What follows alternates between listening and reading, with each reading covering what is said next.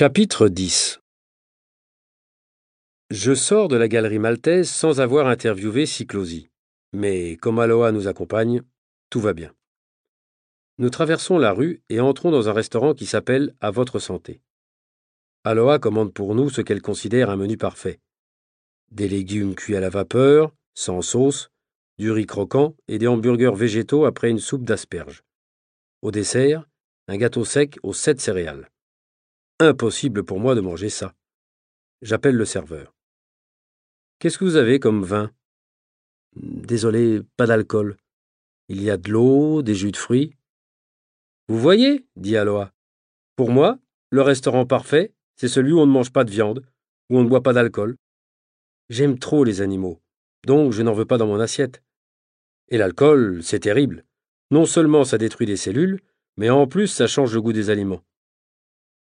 Vous ne mangez pas, Alex? J'ai pris mon petit déjeuner assez tard euh, et j'ai pas faim.